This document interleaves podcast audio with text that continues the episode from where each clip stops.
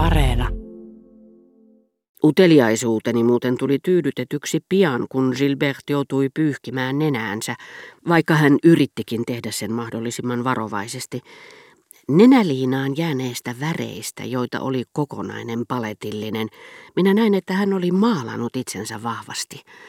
Siitä siis johtui tuo verenpunainen suu, jota Gilbert yritti vääntää nauruun, luulen sitä pukevaksi, ja kun junan tuloaika lähestyi eikä hän voinut tietää saapuisiko aviomies todella, vai lähettäisikö sähkeen, jollaisiin herra de Germont oli laatinut sukkelan mallin, mahdotonta tulla, valhe seuraa. Hänen poskensa kalpenivat violetin hikisen ihomaalin alla ja silmien ympärille ilmaantui tummia varjoja.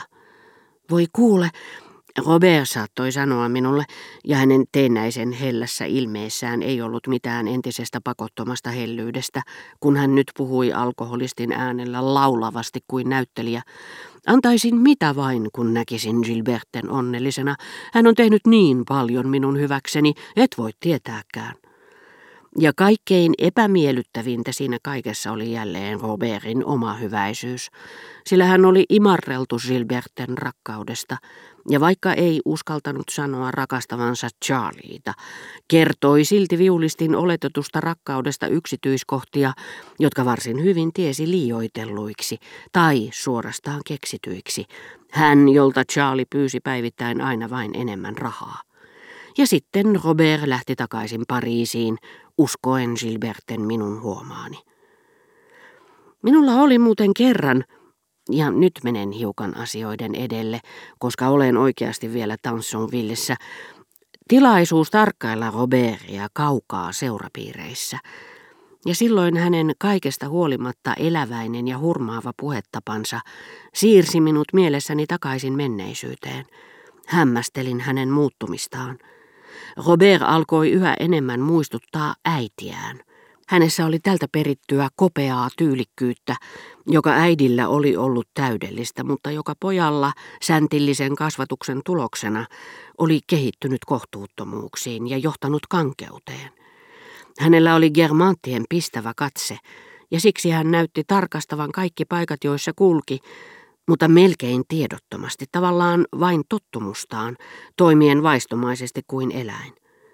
Ja muita germantteja vahvemmin hänessä pisti silmään myös vaaleus, ikään kuin kultaisen päivän aurinko olisi saanut kiinteän muodon, jolla oli liikkumattomanakin oma erityinen höyhenpukunsa, ja joka oli lajina niin harvinainen ja arvokas, että sen olisi halunnut hankkia lintukokoelmiinsa.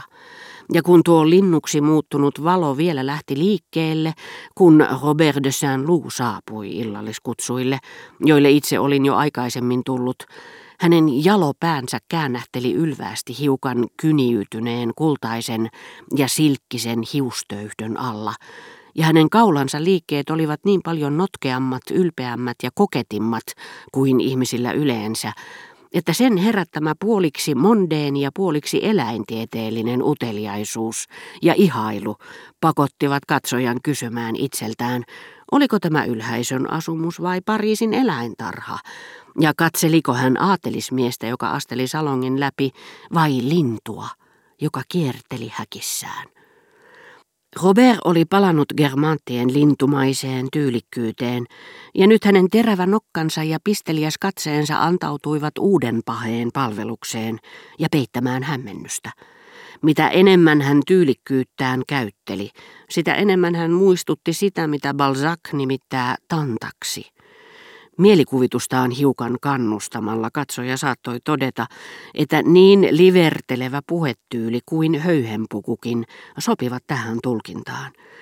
Robert alkoi käytellä lauseita, joiden uskoi olevan 1600-luvun tyylisiä, ja silläkin tavalla hän jäljitteli germanttien maneereja.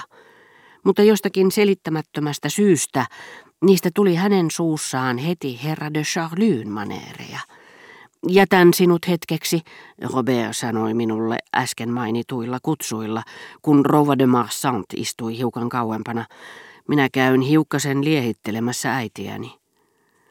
Se rakkaus muuten se, josta Robert minulle koko ajan puhui, ei kyllä kohdistunut pelkästään Charlieen, vaikka tämä olikin Robertille ainoa tärkeä lemmitty.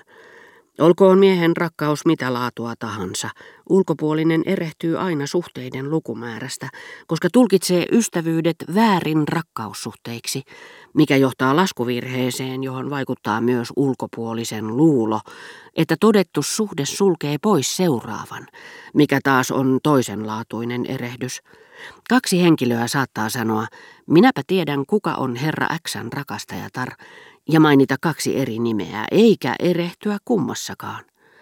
Rakastamamme nainen riittää harvoin tyydyttämään meidän kaikki tarpeemme, ja siksi häntä tulee pettäneeksi sellaisen naisen kanssa, jota ei rakasta.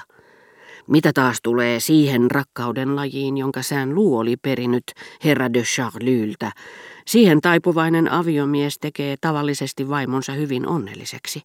Se on yleissääntö, johon germantit keksivät poikkeuksen, koska heistä ne, jotka olivat siihen rakkauden lajiin mieltyneet, kokivat uskotella olevansa muka kiinnostuneita naisista. He esiintyivät näyttävästi yhden jos toisenkin naisen kanssa, ajaen oman vaimonsa epätoivoon. Courvoisiet toimivat viisaammin. Nuori varakreivi de Courvoisier luuli olevansa aikojen alusta lähtien maan päällä ainoa, joka tunsi viehtymystä samaan sukupuoleen. Hän arveli taipumuksensa olevan paholaiselta peräisin ja taisteli sitä vastaan. Meni naimisiin ihastuttavan naisen kanssa ja siitti tälle lapsia. Sitten eräs serkku opetti hänelle, että hänen taipumuksensa on melko yleinen, ja venytti hyväsydämmisyytensä niin pitkälle, että vei varakreivin paikkoihin, joissa tämä saattoi tyydyttää halunsa. Ja siitä pitäen herra de Courvoisier rakasti vaimoaan entistä enemmän. Hänen siitosintonsa kaksinkertaistui ja heidät mainittiin Pariisin onnellisimmaksi aviopariksi.